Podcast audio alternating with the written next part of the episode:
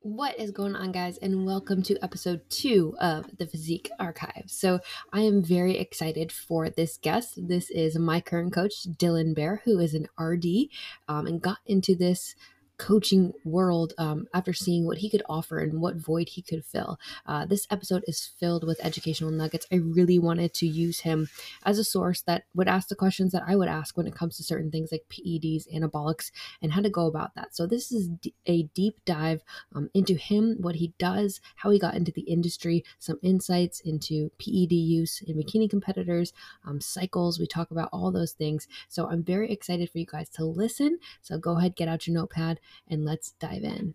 Please let our listeners know a little bit about you. Um, tell them who you are, what you do, and why I'm talking to you. Yeah, absolutely, Kate. Thanks for having me. Uh, my name is Dylan Bear, uh, owner of Bear Aesthetics. Uh, we specialize in the bodybuilding and bikini aspect.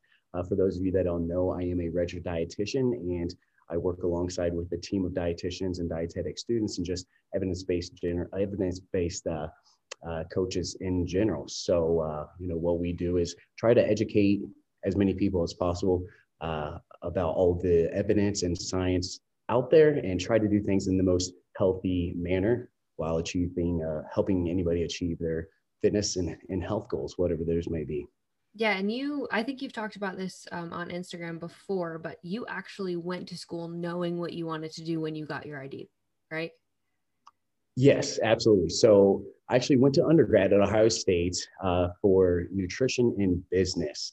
And at that time, I knew I wanted to do something in the nutrition realm, but I had no idea what exactly to do until I legit took a, uh, a road trip across the country, two week road trip, kind of just let my mind do its thing and, and try to hopefully figure out what it is that I wanted to do in the future. And I was over in Colorado when it hit me. It was like, you know what?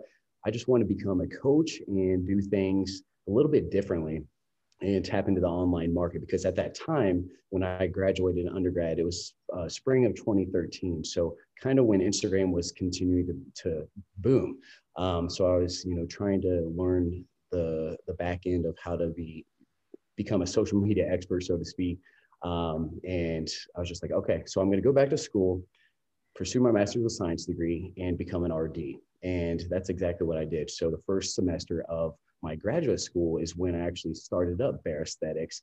And my goal was to basically work and build a business so I'd have something to jump on, a platform to jump on by the time I graduated.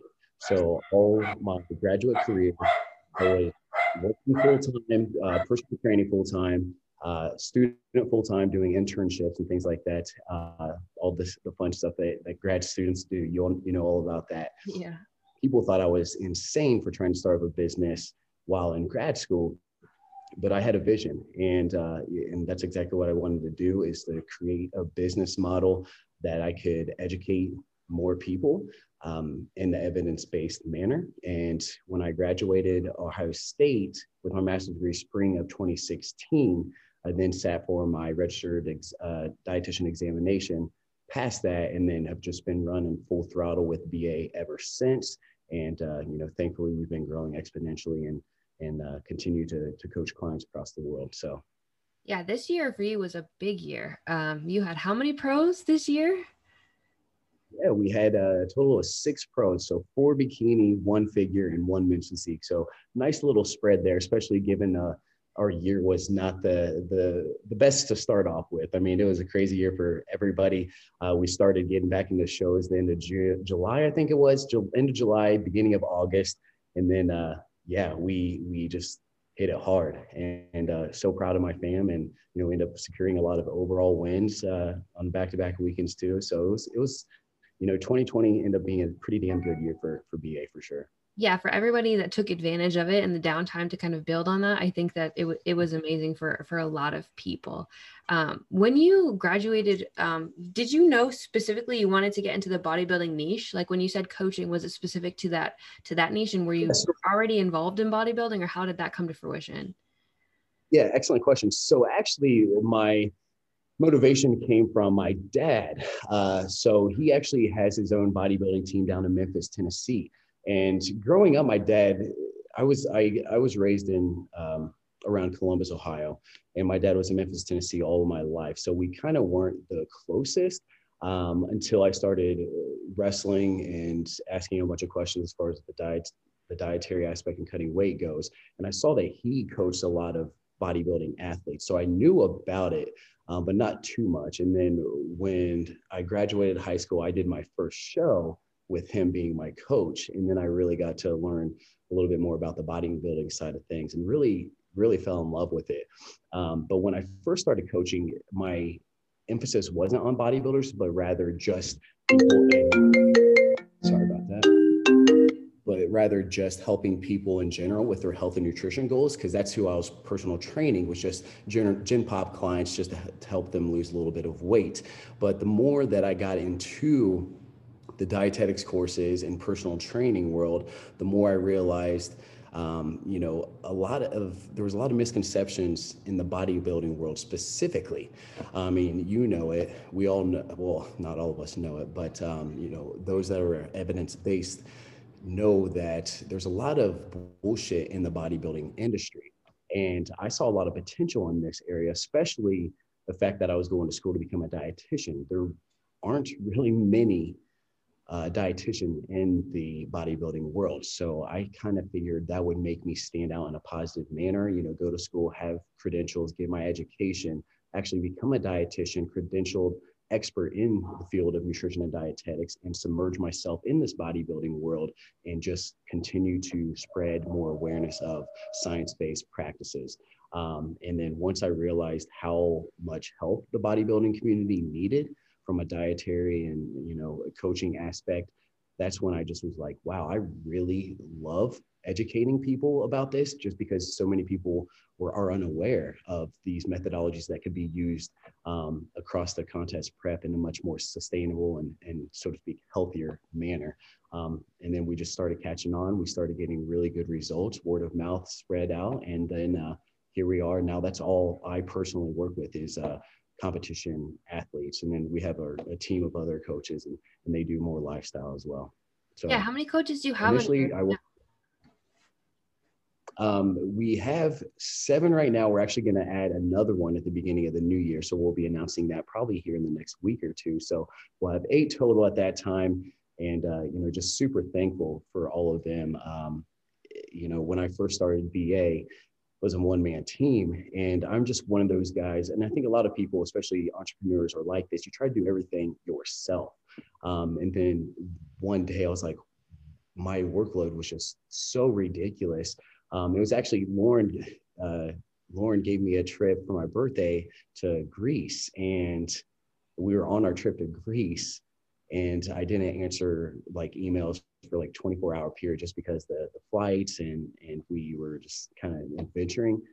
And I looked at my inbox and I had like over 150 missed emails just in a 24 hour period. Wow. And at the time I was like, wow, I need help.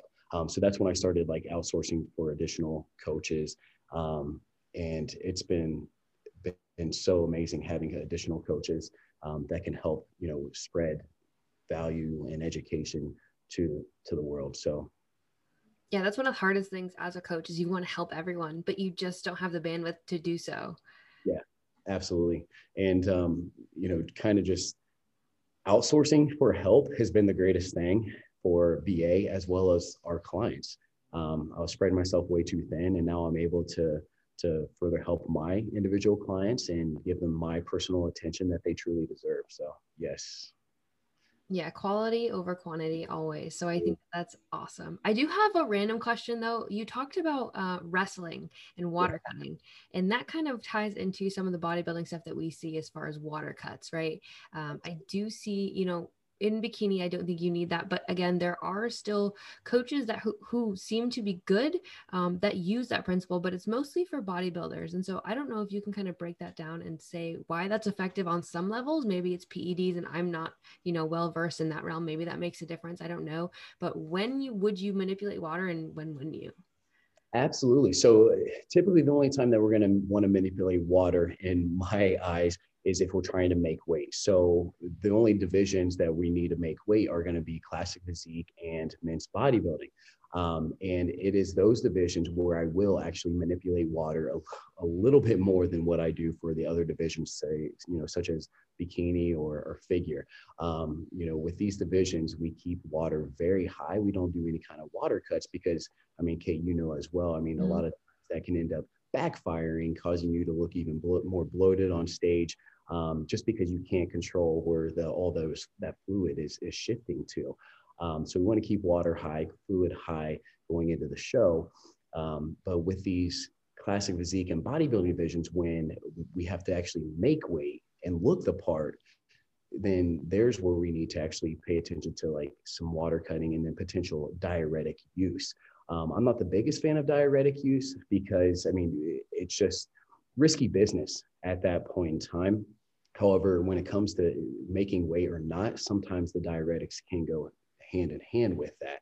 Um, so you see a lot of these guys will stop drinking water the last day just to make weight. And um, if that's the case, then a lot of times I'm going to recommend, you know, a lot of electrolytes following making weight and and pounding a lot of fluids after that. But um, as far as the female divisions, water cutting should not be a thing, but as you know, it really is. I we we get so many um, bikini athletes specifically coming to us from previous coaches and they're all about dropping water uh, the day out and not and just like sipping on water as needed or munching on ice cubes on show day as needed um, and i'm not about that whatsoever um, just because you know you have to look at it from a physiological perspective and understand that the our muscles are 70 to 75 percent comprised of water.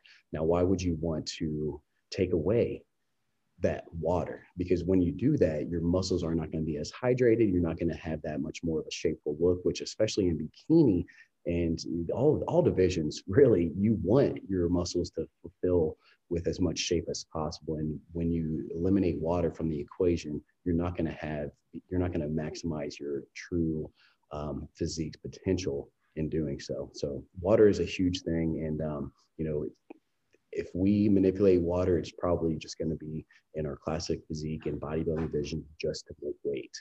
Yeah, I think that's really, really important to clarify for people because I do see it all the time. I see, unfortunately, even you know smaller bikini competitors, which is going to make them just look soft and flat. You know, you need um, water interacts with solutes and glycogen, and you can't kind of make your muscle look nice, full, and tight, and you're going to lose that vascularity as well. Um, and so that's you know one of the biggest misconceptions that I just get irritated about. It's it's something that doesn't even need to be practiced, um, and yet it's it's more common than not. Yeah, and a lot of times when these uh, coaches are advocating water cuts, they're also recommending um, low sodium or no sodium. Yep. Which that's not a that's not a good thing either, um, because when you cut your sodium out, uh, you know your body's hormone aldosterone is going to go up, which is going to actually cause you to retain more water. Um, and I see it so many times. These girls do this. They cut water. They cut their sodium. Um, and then their body's just like okay well i'm just gonna you know retain a little bit more water and they come show day they're like i don't know what the hell happened. I look so good one or two days out and then we cut all my water and sodium and then on show day i look like absolute shit. And uh, yeah it's because you're not supposed to cut your sodium it's not supposed it's because you're not supposed to cut your water either. Um, and then a lot of these uh, coaches recommend the diuretics too with uh, with that kind of mix and like I said, if you're going to use diuretics, it, it, should probably just be for the, the male divisions that actually need to make weight and use the diuretics not to look the part, but rather to just make weight. Because when you add in diuretics and trying to um, optimize the aesthetic look, more times than not, it's going to backfire just because you have, I mean, they're just, diuretics are so unpredictable um, and they're so risky because you're you're uh, causing a lot of uh, electrolyte imbalances and fluid imbalances, and uh, can be extremely dangerous and and uh, cause a lot of uh, a lot of stress on the heart, which is one thing that we do not want. Yeah, that's one thing I see a lot with girls that I get um, is that from previous coaches they'll tell them to um, you know cut sodium and then they have electrolyte imbalances and a lot of people will think it's a food issue um, but that plays a lot with cognitive function in general. If your electrolytes are off you're going to feel like trash you're going to be tired you're going to have all the symptoms of low dieting um, but it's really the fact that you, your body and your cells can't actually contract. You have sodium potassium pumps almost everywhere and they interact with one another and if you don't have them um, in the right ratios it's going to make you feel like absolute trash. Yep exactly. And uh, you know those that have, that have competed before understand like the importance of posing. And if you feel like trash you're not going to be able to pose to your true potential. Um, that is a huge that is one of the hardest parts of the bodybuilding is is uh, you know posing your way. Um, especially like in in divisions such as bikini when a large part of the overall presentation goes into the posing routine. Um, if you can't pose to your full potential then you know goodbye first place. Exactly. I mean you can look fantastic. If you can't present yourself well you're not going to do well. Um, that's why we have all of our you know athletes posing weeks and months before their actual show day you know 16 weeks out. Once you start your prep you should be starting your posing immediately. Yeah and i think especially even people going into their off season you know i have them practice posing. I still want them to go through the routine because you don't you don't want to lose it you know? And as exactly. And uh, you know i tell people because it's it's not as fun to pose in your improvement season or off season. I mean, you, you both can can relate. It's it's tough. It's a mind fuck. Uh, you're not looking your best. But I tell people, you know, if you can pose very well and you deep into your improvement season when you're not looking the best, imagine how well you can pose on stage when you are looking your best. So it's just muscle memory and repetition, and that is the key to perfecting your posing. Repetition, repetition, repetition. Yeah, and one of the worst but best things that I did in my last improvement season was I actually posed in front of people in my full on like improvement season, you know, physique. But if you need yeah. confidence, and and that is going to make you confidence because if you don't feel yourself in your off season, but you can pose and like show people that you have confidence there, when you're shredded, like confidence is going to radiate off of you. Um, so that's you know, hell yeah, confidence is huge too. Confidence. I see so many girls uh, you know, guys usually don't have this part, but there's some guys too. Um, but I feel like girls struggle with this most, and and I can just tell when they're they're kind of skittish or they're kind of like in their shell, especially first time athletes. Um, you know, when they're gracing the stage. But I'm telling you, I tell everybody, like, you guys have to understand you look so good. Have that confidence. And the judges love seeing that. The judges know. The judges know whether or not you're confident. And the fact that if they can see that you're confident, that is going to allow them to acknowledge you that much more, um, and hopefully ends up resulting in a better placement. Yeah, it definitely makes you when you're timid, it just it stands out like a sore thumb. It doesn't matter. It's like sometimes I'll see girls who look amazing, and I'm like, if mm. they were just a little bit more sassy, a little more loose, like you can tell right. someone's just nervous, and they're like, yeah, yeah, yeah. Ah, oh, it's great. Uh, but to tie back to some of the questions that I did want to ask you, um, first, how would you describe um, the culture of your team? Yeah. So those of you that know Bear Aesthetics uh, know that we have a motto called "No bullshit, just science." Um, as we've already touched base on this podcast, we are a very evidence-based team, and that is our culture. It's science. We we uh, preach evidence-based practices. We preach doing your research um, thoroughly, and that's what we stand by. And we don't. We're not about all the bullshit um, dieting methodologies that you hear or read in the mass media. Um, but we just promote as much research as, as you possibly can. Yeah, evidence based. And I love that. Um, as a coach, when you onboard an athlete, what are your expectations? Do you have that conversation? Do you set the bar there, or, or how do how does your onboarding process slash expectations go? Yeah, um, absolutely. So expectations is going to, of course, be a little bit different, uh, you know, for a first-time athlete versus somebody who's pursuing their program, like yourself, Kate. Um, however, with every single one of the athletes that I take on, uh, I just always ask and expect them to be coachable. Uh, and I'm sure you being a coach as well can relate to this. You need somebody that is going to be coachable um, and is willing to learn. I love educating every single one of our clients and you know it, it, the communication goes both ways so someone that is willing to learn um, and ask the reasons why like that's what i expect and that's what i i love um, about coaching is because i want these i want every single one of these uh, our athletes to understand the reasons why we're doing what we are um, and i'm all about educating that and um, you know making sure that uh, we provide that for all of our athletes yeah, I think that's so important. I think a lot of coaches, well, most of them, if they don't explain, they don't have an answer. Um, and, you know, sometimes they'll make an excuse like, well, I don't want you to worry about it. But I find that when you educate a client and you can explain why they're doing what they're doing, they're actually much more relaxed because they understand how the process is going and how it works. Whereas if you're like, just trust me. Like I hate when people say that. Just trust me. Like, no, I don't trust you. I don't trust anybody. You're all fake. no, I, I, I don't like that either. Not at all. So if your coach says, you know, just trust, just trust the process, that's a red flag right there. Uh, don't trust the process and, and always ask why. Absolutely. Um, you know, and then also to, to kind of, don't, oh, I'm sorry, girl. No, What's go. Go. I was just going to say to add on like the expectations, um, you know, transparency is something that I'm huge upon too. Okay. So I expect every single one of our athletes to be 100% transparent. Um, you know, some people are afraid to tell their coach like they fucked up. And I don't want any one of our, our athletes or clients to, to feel afraid in any manner. So transparency is key. If you fuck up, you know, don't think of it as a fuck up, you know, think of it as, as a, you know, learning experience. And I tell every single one of our clients, like say somebody, you know, yesterday was Christmas um, and somebody might have you know overate their their macros or you know it have some kind of scenario where where they ate more than what they should. Um, and i just tell everybody if that's the case then we can just use that as data see how your body responds see how your lifts are where your mindset is how your muscles look um, and how you feel. Use that as data and learn from the experience so it doesn't happen again and just move on.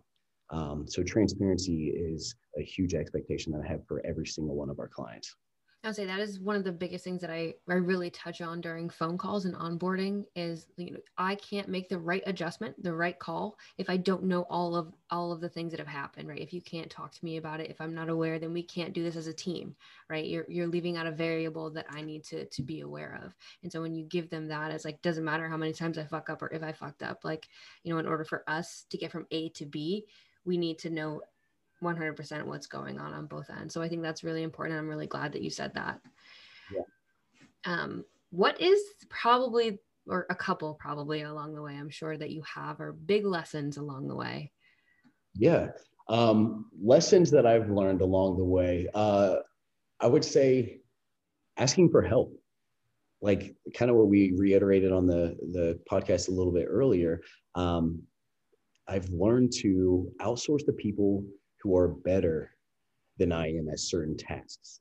All right. So, um, you know, anytime that I struggle with an area, I, again, I try to do everything I possibly can, but I've realized, you know, I can't do everything. Um, so when I've learned to outsource to other individuals who might be a little bit better in one area, then you know, I figured I, that's that's how we can provide the best overall experience for our clients, and that's exactly what we want. So I'm going to use a perfect example.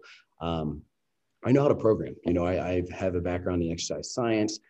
Um, you know, I was a personal trainer for about six years of my life, like one-on-one training. Um, but now we're having so many athletes with elite goals to the point where, you know, I want them to get a little bit more individualization when it comes to the training aspect. So I'll outsource to a couple, um, you know, of our really good trainers who have a background, they, they have their CSCS. Um, and I'll refer some of our elite individuals, maybe who are looking to go pro or, you know, who is pro, um, outsource to some of these trainers that will give them a little bit more individualization and uh, overall like that much more of an experience and challenge the, them personally um, so th- that was one huge area where it was kind of like hard for me to let go because I like managing as many variables as possible. But the fact that I, the way that I see it is if we can have more coaches working on one athlete, the better progression um, and results that we're going to see for that individual.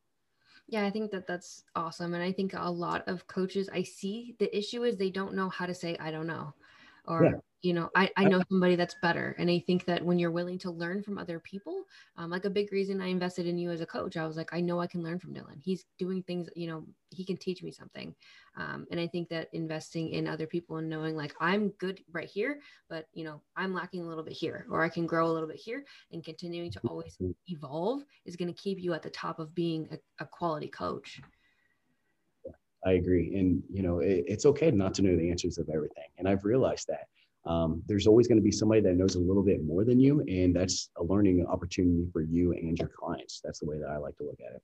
Yeah, I think that's awesome. So, one thing that has, speaking of you being my coach, um, that has really surprised me about your approach thus far um, is your lack of um, cardio in comparison to what I'm I'm used to. Um, and you made a post the other day, which I thought was really powerful on your Instagram. You you onboarded a client who was you know a few weeks out from her show, and she thought she had to do more, and she, you cut her in half basically and, and fed her more, and she ended up looking like she dropped maybe eight pounds. I mean, she tightened up significantly. So can you kind of explain that approach? Yeah. So first off, going back to your cardio protocols, we're just getting started, girl. So more cardio, don't worry. no, you know I'll throw cardio if I feel like it's absolutely necessary. Um, but no, for real, I, I am not the biggest advocate of doing a shit ton of cardio.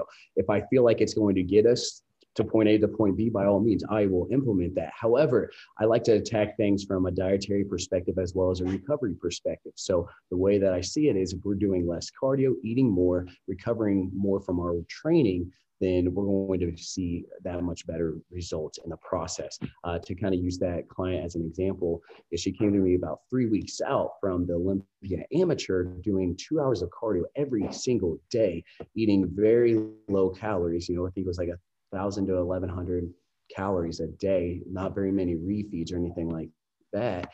Uh, maybe some untracked meals every now and then.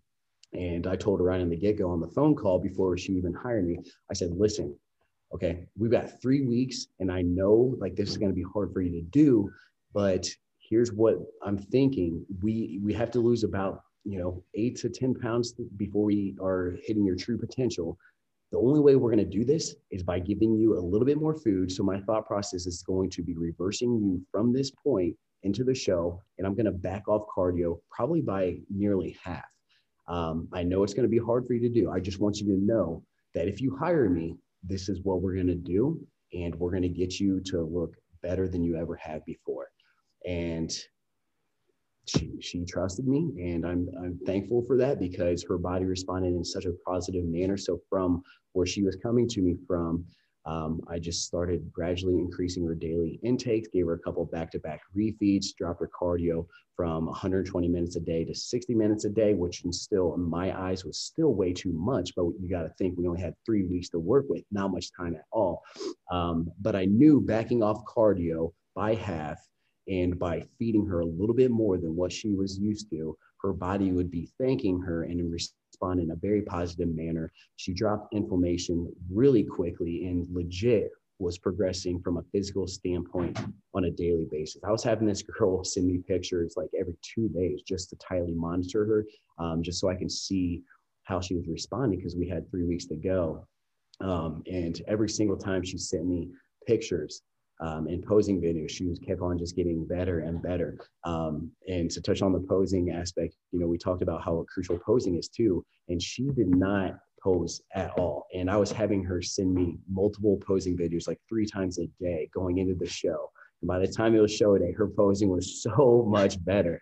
Um, and you know, it's just it, it, was just another aspect that we added to the equation. But um, by reversing her into the show, dropping back on cardio, for body just responded in a positive manner.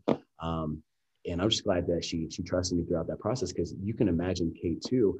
That's a mind fuck. I mean, when you when when you uh, allowed me to take over your protocols, you were like, "Holy shit, I'm eating quite a bit," and uh, you're asking me to only do how much cardio? I was like, just yeah, just just chill, okay, and uh, you know your body's gonna respond and, and, adapt, you know, in a positive manner. So um, the human body is crazy, man. I love it.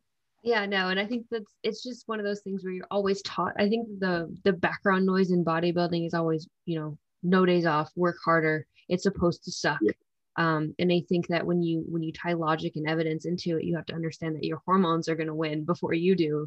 Um, and if you're highly inflamed and highly stressed and everything's kind of in the tank, uh, you're not going to look very good, regardless of how much work you did. So I think that's something that a lot of coaches just kind of shove out the window they're mm-hmm. like, uh, they're fine. They can do more, right? They they look like they need to drop X amount of weight, but how much of that is inflammation? And, and once you get that down, it can tighten somebody's physique significantly. Yeah, and more cardio and less calories is not always the answer, fam. Um, I mean, I feel like a lot of coaches feel that. You know, I think a lot of coaches, probably more coaches than not, would have taken this girl and lowered her intakes even more, probably no carb or some bullshit like that, and just continued to keep her cardio nice and high, and she wanted to look as nearly as good as the way she that as she did. So, um, you know, just got to be in tune with the human body and uh, understand like more cardio is not always the better, always uh, better. Um, you know, just use it as one tool. And I really am a huge advocate just manipulating things from a dietary perspective and a biofeedback perspective as far as recovery goes. I mean, if you have a client that is prepping for a show and they're not recovering at a good rate, then that tells me, you know, we need to to recheck some of these variables from a dietary, cardio, and training standpoint, so that we can maximize recovery um, and and continue to progress. Because recovery is a huge part of the puzzle um, in order to see physical progression in the sport of bodybuilding. Yeah, so because I, I work with you, I kind of know how you go about this. before for our listeners, like how do you how do you look over someone's recovery? What are you looking for in biofeedback? Um, what is what is something as far as variables are concerned that you look at and go, oh, their recovery sucks. Like we need to make some adjustments here. Yeah, absolutely. Well, of course, um, you know, I'm going to listen to their digestion, how they're feeling throughout the week, how well their pumps are their pumps are in the gym, so to speak, as well, um, as well as their uh, progression with their training. You know, are they progressing on a weekly basis? Because we want to ensure that the athlete is progressing on a week-to-week basis uh, via progressive overload.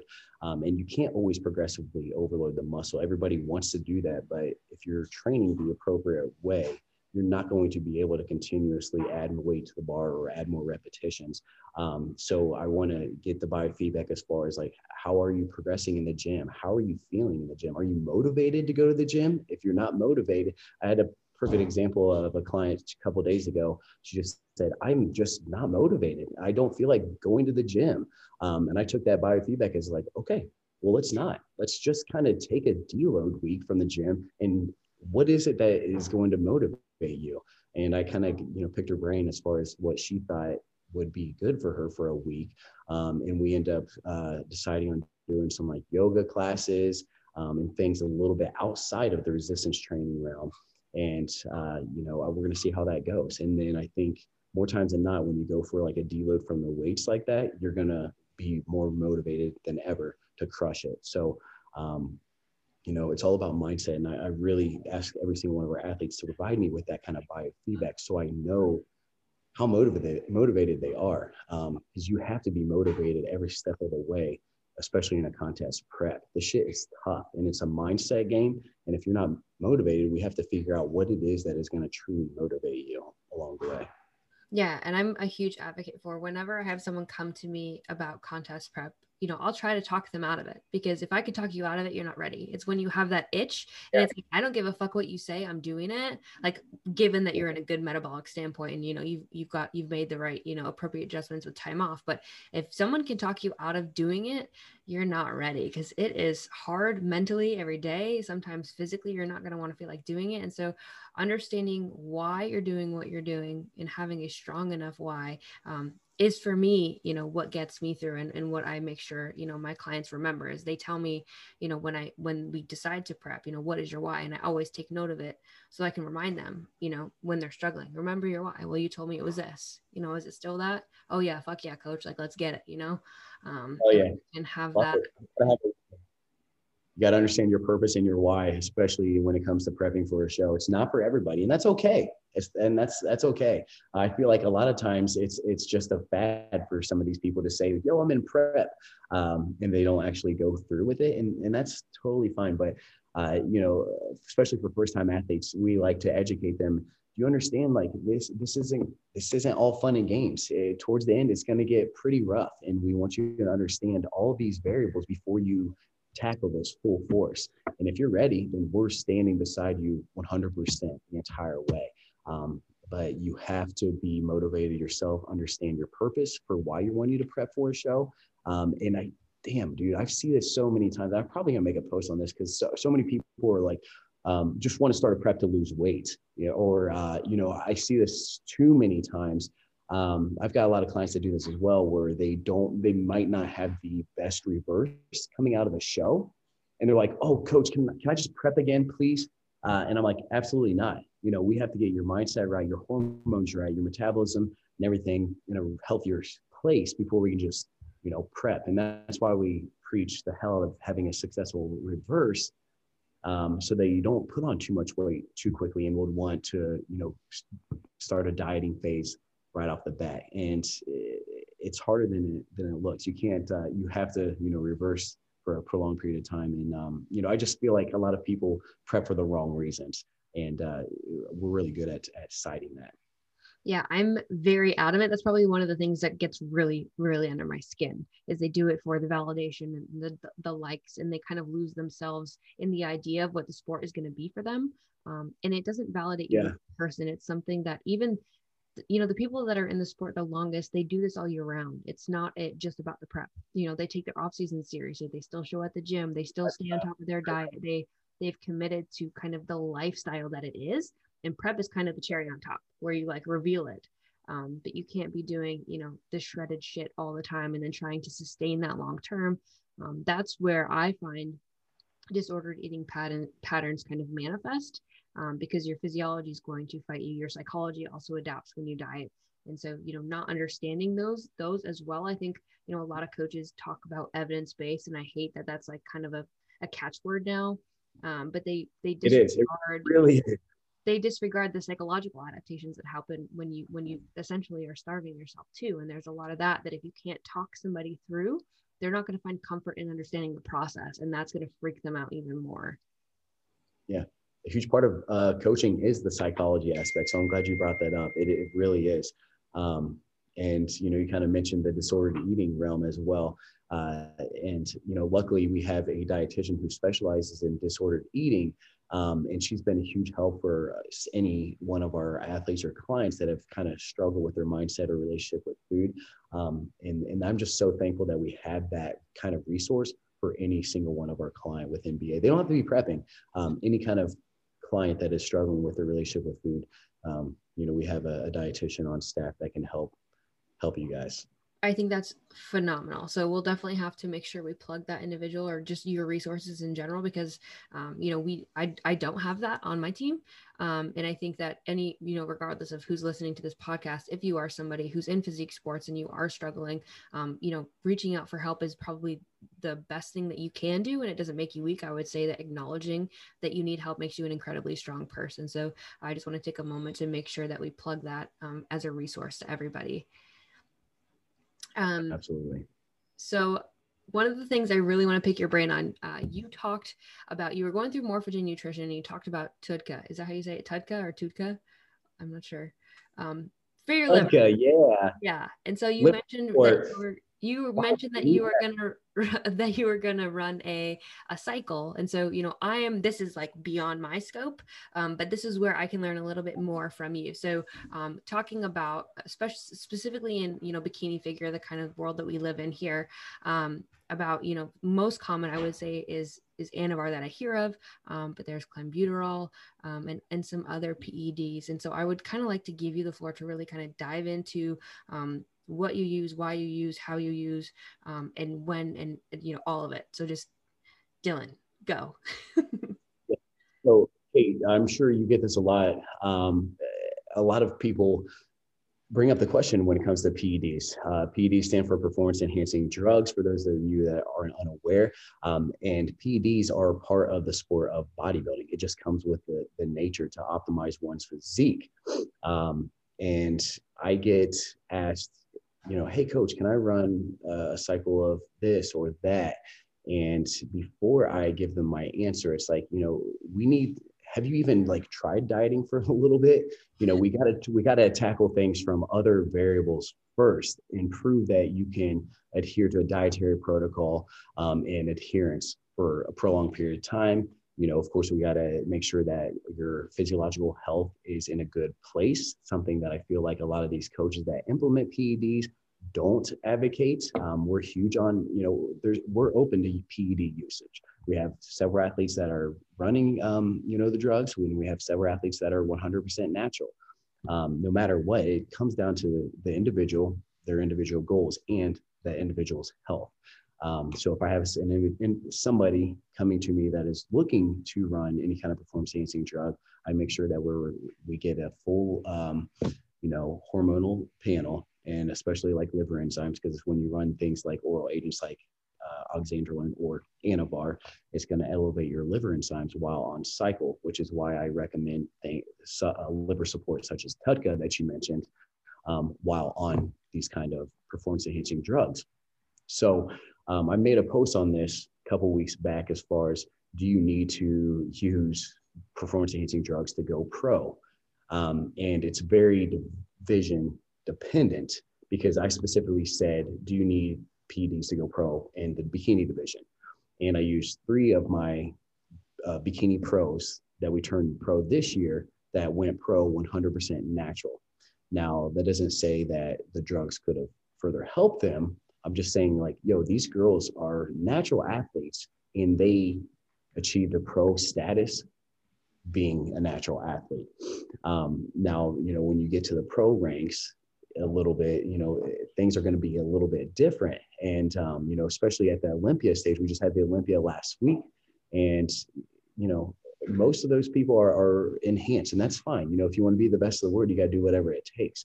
Um, not saying that you need to implement performance enhancing drugs at the to be the best in the world, especially if you're like a genetic elite or genetic outlier. Um, but it comes with the territory more times than not. Um, and specifically talking about bikini, the drugs that we, we hear most are the Anavar and, like you said, clenbuterol. So, um, Anavar, for those that are unfamiliar with it, it's more of like a pre contest drug because what the drug can actually do is harden your muscle bellies um, and just help with overall vascularity. And anybody that's running a cycle will attest to the strength gains that come along with it. And an added bonus that can come along with Anavar is the fatty acid, the fatty acid oxidation that comes with it. So you can burn fat throughout the process as well. Um, a little history on this compound that we actually learned in dietetic school um, was is that this drug was synthesized for burn patients in the hospital because for these patients that are suffering from severe burns, we need to synthesize muscle tissue and collagen at a very rapid rate. So they added in this oxandrolone into these patients' diets, and they realized that muscle protein synthesis uh, was overturned very rapidly. These patients were recovering very fast, um, and they were able to to recover at a, just a, a, greater rate than they would without the the Anavar use. And then, of course, you know, bodybuilders found out about this drug and they realized, hey, you know, this actually can help from a physique enhancement standpoint as well. So that's why a lot of uh, athletes use the Anavar, um, and it's m- more common in bikini. Or that's the the drug of choice, I'd say, in bikini, if any, just because it is one of the quote unquote safer uh, anabolics that you can use. Typically, uh, you know, depending on the individual, any kind of sides that come along with it would be, uh, you know, elevated liver enzymes. It could, it could, um, you know, negatively affect your cholesterol and lipid panel, of course, which is why I recommend getting labs done frequently if you're ever recommending or um, thinking about doing a cycle. Um, but once you're off cycle, your lipids and liver enzymes uh, regulate very rapidly. So they, they normalize at a very rapid rate. Um, but because of its, it's um, more of a safe compound, so to speak, or one of these safer PEDs, that's why a lot of bikini athletes use it. Um, not saying that it is safe because, like I said, you know, it will affect your your lip, lipid profile pretty harshly, and uh, as well as your liver enzymes. So you just need to monitor those very, very uh, closely. And if we're recommending Anavar for any bikini athlete, I would recommend it just for about a four to six, maybe eight week long cycle. So you want to make sure that the duration of it isn't too long um, because that's when those physiological side effects are going to worsen. Um, you know, it's very toxic. It is an oral compound, so it is liver toxic. That's why, again, I recommend taking a liver support with it. And then, you know, there's safe, safer ways and more responsible ways to go about the use of these drugs, such as Anavar. Um, and a lot of coaches recommend extremely high doses. They have the mentality that more is better. And I'm all about the mentality less is more. Um, so just a typical dose or, or cycle dose of Anavar for a bikini athlete would for me, it would be, you know, start you off at like five milligrams a day, which is a lower dose, and see how you respond. Um, with a lower dose and we can kind of coast on that. We might just decide to use five milligrams for an entire cycle. More advanced users i might recommend 10 milligrams a day and for any of my bikini athletes, I won't recommend any more than 10 milligrams a day. Now, if we're recommending like 15 to 20 milligrams a day, we're talking more uh, like a figure athlete or like a women's physique athlete who are going to need a little bit more muscle tissue than what is necessary for bikini athletes. Um, and then, of course, I recommend Anavar for for my male athletes as well. So um, in the male divisions, it is a little bit harder to go pro as a natural athlete. Um, you know, I know of a couple of athletes that that did go pro um, in men's physique as well as classic physique as a natural athlete, but they're genetic outliers. Um, so if you're a male listening to this um, and your aspiration is to go pro, just understand that you might, you know, more times than not, you're going to need to implement some kind of performance enhancing drug to go along with it. So, um, yeah. Do you have anything to add to that, Kate? No, I just that's all very interesting to me, and I'm really glad that you said something about dosing because that was going to be a question. I see, you know, a lot of a lot of people um, have issues with sides and, and they can't kind of reverse them um, from irresponsible dosing. Or uh, I think one of the scarier things is um, where you're getting it from and how to know it is exactly what it's supposed to be. Um, you know, that's that's stuff. It's very underground. You're not getting it from a doctor, um, and so again, I think that that's one of the my biggest things um, about any of it. Uh, I think it's all a personal choice, um, but again, I just worry because I've seen where you know individuals are told it's one thing, and then they find out they're taking Dianabol, and you know it's not what it's. And that's not okay, especially for for females, and and that's something again. Um, you know, I always know, you know, I always encourage your source. Like you have to know your source and, and trust that it is a good source. Um, and test your shit. Like you can test. They have steroid testing kits. Like if you have anabolics, please test your own shit, and that's how you can know whether or not you're getting uh, a compound like Anavar or you know, like you said, Dianabol or or Winstrol. Because you know, I've I've known several girls that have come to me from previous coaches and the coach is like, yeah, you know, just take this. It's, you know, they thought it was Anavar and they end up finding out um, mid-cycle this shit was Winstrol. And the reason why they realized it because their vocals were changing. And Winstrol is more, um, you know, you have bikini girls taking Winstrol. Don't get me wrong, especially at the top level. I don't recommend Winstrol just because I know the uh, side effects that can come with it, especially for prolonged use. But Winstrol can deepen your voice and vocals. Um, and that's how this girl found out that she wasn't getting true Anavar. She was getting actually Winstrol. Um, she tested her shit mid cycle though. So that was on her. She should have tested it beforehand. Um, but the guy that she was getting it from was like, yeah, it's Anavar. And no, it would end up being Winstrol. So um, guys, if you're listening, please, it is a serious manner. Please test your shit. Yeah, that's, you know, one of the, it's just unfortunate because like i said you know you see some of these women and, maybe they knew maybe they didn't know um, but it, it, will change the way you look. You know i see women who talk about you know their jawline has changed and their masculinity you know their femininity is lost and you know there's just other things. And again i don't know you know which drug causes which outcome and maybe it's all you know how your body metabolizes and utilizes it.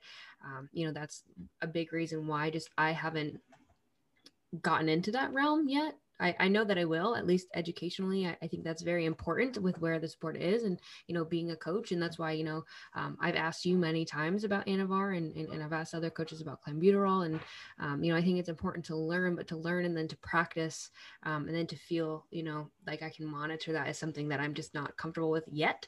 Um, um, but maybe down the road, we'll see. Um, but the other thing I wanted to ask you is, you know, you say you run them for six to eight weeks, maybe. Um, what does a cycle look like? So do you cycle off and then what do you just stop it? Do you have to taper? I know some drugs you have to taper. Like, what does that look like? Yeah, well, since we've been kind of focusing on Anavar, we'll just go ahead and take that. Um, you know, if we were running a cycle Anavar for four to six, eight weeks, whatever, um, you don't need to, to, you can just automatically stop, like just drop it out. It's not like you have to taper down or off. It's not like a thyroid drug, which I know hell of a lot of people end up taking thyroid. Um, if you're a bikini athlete and your coach is having you take thyroid medication, that is fucked up and you know just run okay? And i see this at the top level so many damn times. Thyroid medication is nothing to fuck with. Um, and if you need thyroid medication being a bikini athlete you're you don't know how to diet appropriately. Like that you shouldn't need that in the bikini division whatsoever. Um, any female division whatsoever. I don't think thyroid is, is necessary. Now we can talk about the, the male division as far as that goes, um, but that's for another topic. Um, anyway, as far as Anavar goes, you can just come off of the, the cycle and and I'm going to recommend, depending on the length of the cycle, you certainly want to be uh, off of that compound for at least the length of the cycle, if not double the length. And typically, I will take a long time off of the, the, the compound. So I'll typically wait about four weeks after their last dose, and then I'll have them get labs drawn. We'll kind of assess things from um, you know the physiological perspective, uh, check out all their lipids, their hormone profile, and their liver enzymes. Things see where all those are, um, and then you know might start up another cycle. Um, you know, a couple months down the road. But I'm not a huge advocate of. A lot of people are like, you know, if I, I can run a cycle for six weeks, come off six weeks, run another six weeks. No, you know, it, I like I like taking time off and just letting your hormones and metabolism just you know do their thing from a natural perspective and uh, you know using using the PEDs very strategically. And I like centering the PEDs around times uh, of shows. So, um, you know, that's when you're going to capitalize on a lot of these performance enhancing drugs, especially Anavar. A lot of people want to take Anavar in their improvement season, and, and that's fine. And I have people taking it in their improvement season. However, you just have to understand that you're not going to reap the benefits um, with a compound like Anavar um, as you would during the competition prep phases when you're really lean. Because when you're really lean, that's when you can truly see um, the benefits of the muscle hardness, the muscle fullness, the vascularity that come along with the Anavar. Um, but you'll still be able to definitely get the performance side of things in the improvement season if you were to implement the Anavar. Cool. So now I have some questions. So when you have someone going into a show um, and they're going to take this, do you strategically kind of reverse engineer that from the show date? And if so, then how far out would you have them start taking it? Um, and then if they're going to do more than one show, how do you know when to work that in? If they're going to take a break, and does that change the way they look? For sure. Absolutely. So, um, you know, kind of strategically, again, you have to figure out what that that individual show schedule is going to look like. If they're doing like three rounds of show relatively quick, we'll say like within a month's time frame, you know, I might plan it accordingly to have them like start their cycle three weeks out from show one. And then they can basically run that cycle all the way through their three shows. And then that, you know, time it right where they're taking their last dose the last day of their show or around that last show. Um, you know, it, it, truly depends on the individual. And I have several athletes where, you know, I'll just start a cycle and and have them going into their show, their show number one of the season. And then from show number one, come off cycle. And then I'll let the diet do the magic and start reversing them from show one into the rest of their shows. And it, you know, re- if you guys have ever reversed diet into shows, it's basically like a performance enhancing drug. You know, magic, metabolic magic happens is what I like to call it. If you reverse uh, effectively, um, you know, your muscle bellies look so much more full. Your energy starts picking up. You just look so much more healthier. Your your lift starts to progress, um, and that's not from any drugs. That's just from you know feeding your body what it truly needs. So a lot of times where where I'll just kind of you know run a cycle for show number one, and then I'll just reverse into the rest of the shows and come off cycle for the rest of the season. Awesome. And but again, always comes down to them. What were you saying? I said again, it just comes down to the individual for sure. Um, when it comes to uh, TUDCA, like you said, so when you stop the cycle, do you continue to take that to support the liver, or do you also just st- stop that too? Absolutely. So I do recommend uh, continuing to take that um, up until the point where we redraw labs and then reassess the labs at that point in time to decide whether or not we continue on with the liver support. Awesome. That's so informative. I don't know why, but that's really cool. Um, the other one that I wanted to ask you about um, was clenbuterol and, and when to use that, how to use it. Some yes. coaches say it's magic. Some coaches are like, that's the worst thing you could take. Um, so what is your opinion and, and how would you implement that? Yeah, so more times than not, um, you know, clenbuterol, I'm not a huge advocate of it. Uh, if I do implement it, it's probably more so for my male athletes when we're trying to get like bone peeled, fucking shredded, or like striated glutes and things like that. Um, but again, I try to t- attack things without the clenbuterol and I kind of use that as like emergency purposes. If I feel like we still have a little bit of fat to lose, we're like four or six weeks out, whatever, I might run a cycle of two weeks on for clen of clen, one week off going into the show. Um, very, very rare do I uh, implement it for my bikini athletes anymore. I have in the past, but it's I just see it worsening the overall look more so nowadays. Um, and you know, when you know how to truly diet a bikini athlete down, you're not going to need clenbuterol. Given the fact that you're dieting down and prepping for a prolonged period of time, giving yourself that adequate time is crucial right there. So many people just don't give themselves enough time mm-hmm. and they rely on fucking compound, excuse me, um, compounds such as the clenbuterol to kind of just um, act as a crutch to get them even leaner going into the show. Um, but again, I'm not about that. So it's just kind of, I use the clenbuterol as uh, emergency purposes only. Um, for bikini athletes that I see that are using the the clenbuterol, um, I feel as if it gives them more of a stringing look going onto the stage. And again, you know, with bikini, you don't want that kind of stringing look. You want full muscles. Um, so if you're a bikini athlete implementing clenbuterol in your prep, I'd highly recommend tapering off going some somewhere in peak week where you have a few days going into your show off the clenbuterol because if you're running clenbuterol all the way up to your show you're going to find out that your muscles are not excuse me going to fill out um, to their most optimal state and you're not going to peak your physique to its true potential. And do you have to take anything with that? Do you have to taper off of it when you stop? How does that one kind of work as well? Yeah so um, again, there's so many different things you can do with clenbuterol. It always comes down to the individual. Again, I always have to say that. Um, but when you're taking clenbuterol, um, you know, I recommend supplementing with some taurine uh, because clen can actually deplete your taurine levels, which a lot of times is why people cramp when they take clenbuterol. Um, a lot of people don't realize that clen depletes taurine. And if you don't understand that, then you probably shouldn't be taking clenbuterol. Um, but it depletes taurine, which causes um, a lot of athletes to cramp up, um, which, as you can imagine, you don't want that on stage. So by supplementing with a gram or two of taurine while running the clenbuterol, that's going to help combat that. Um, and then again, you know, you can taper depending on how high you're running the clenbuterol. Um, you can you can come off of it just without like tapering down. Um, and you know I'd rather that than tapering an athlete down with clenbuterol, um, just because again, it's I don't like using it for that long of amount of time. I feel like too many people abuse clenbuterol um, and then end up having uh, long-term health issues as far as like their heart goes. Um, so clenbuterol is very uh, it puts a lot of stress on the heart guys and, and we don't want to do that again so make sure that you're if you are implementing clenbuterol into uh, your cycle you're doing so in a very um, methodical approach and uh, you're not running a shit ton of it um, all at once and for too long um, a lot of things that come with clenbuterol eh, or people think uh, just because they don't feel the effects of the clenbuterol. Because if you know when you first start a clenbuterol cycle, you'll, you'll realize that you start shaking um, it increases your heart rate very quickly, you know, kind of gives you like this nice little caffeine high. And when people stop feeling those effects, they're like, oh, well, the clen's not working. So they up their dose, they up their dose until they start feeling those effects. And just because you're not, quote unquote, feeling the effects of clen doesn't mean that it's not working because it is. And that's where so many people um, end up abusing the clenbuterol. So that's just something that you guys need to be aware of.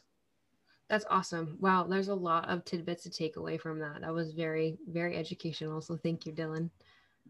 Um, the last question that I have for you um, is you coach your fiance.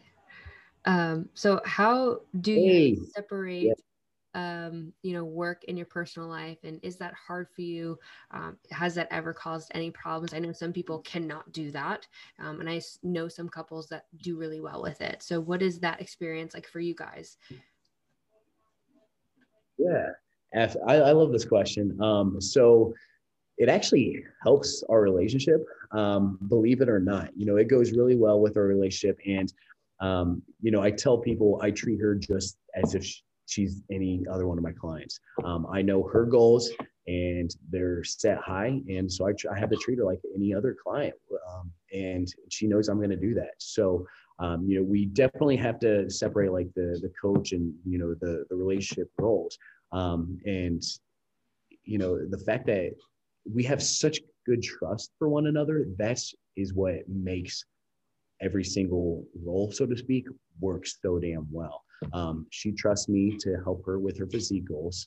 Um, and she trusts me, you know, to a, a, lot of people, you know, so I tan all my girls.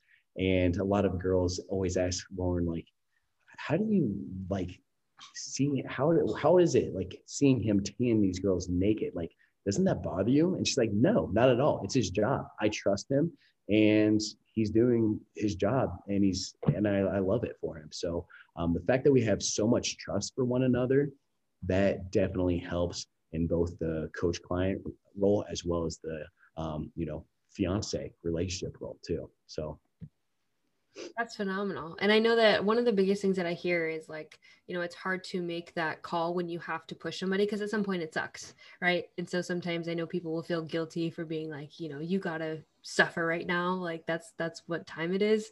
Um and and the fact that you can balance that um you know what is what is something that do you have her check in with you like like any other client like through check in email like that way or do you do it in person and just kind of talk about it? Like how do you organize that? Um, okay you kind of just froze? Can you guys reiterate that last question yeah. Um, when it comes to her checking in with you specifically, does she check in like every other client, like via email, or do you do in person and kind of talk about it? Like, how do you um, navigate that situation? Again, I treat her just like a client. So I have her email me pictures and posing videos, and uh, yeah, we we monitor uh, via email communication. Um, again, yeah, I, I don't treat her any differently. I have her fill out, as you know, we've got a data sheet uh, that I have all of our athletes and clients log in on a daily basis. I have her do the exact same thing. Um, and I make sure that she's, you know, she, she's capitalizing on, on her time and as my time as well. So I treat her just as if I do any other, any other one of our athletes. I think that's awesome. I think that that's where a lot of people probably find conflict is they try to do it outside of work hours and they bring it into personal hours, and then it just gets it gets hairy from there. Um, but yeah, she's really good. You know, we we help balance each other out, and she's really good at uh, um, my time management. She's been amazing for that because when when she uh, when we first started dating, she realized like all I was doing was like work because that's when I didn't have a team of of coaches, as many coaches as I do now. Um, so she's kind of re- helped me realize I need, you know, email hours and I need time away from emailing. And, uh, you know, I, she's been a, a, blessing in disguise as far as helping me, um, you know, further help all of my athletes and, uh, you know, further help our overall relationship and, and uh, strengthen it throughout that time too. That's amazing. And you guys are getting ready for your wedding, which is so exciting. We are super excited. Yes, we are like going on five weeks out, I think. So we're doing a little wedding cut. Uh, yeah, we're going to be, we get married February 7th in the Maldives. So we're super excited about that. Cannot wait to marry her. That's going to be phenomenal. All right, Dylen. So last question is what is the future of BA? What do you have in store? What do you have planned? Um, I know bigger and better things are coming, but of course I want to hear it from you.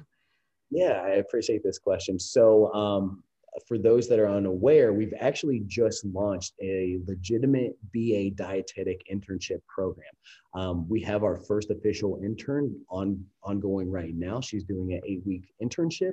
And uh, where we see that going is we're going to be able to take on more than one intern at one time. So if you're a future dietetic student or if you are a dietetic student, um, know that we are having these internship opportunities uh, and kind of specializing in the sports nutrition and entrepreneurship side of things. So if you are a, a an aspiring fitness coach or a dietitian and you're you know curious on how we do things here at BA, uh, eh, you know we you could have a, a future potential uh, internship opportunity with us. So I'm super excited about that because there's not there was nothing like this uh, when I was interning and becoming a dietitian. Because when I was becoming a dietitian, 98% of RDs work in the clinical aspect. And I knew I didn't want to do that. I wanted to do things differently, you know, the online coaching and specialization in the bodybuilding side of things.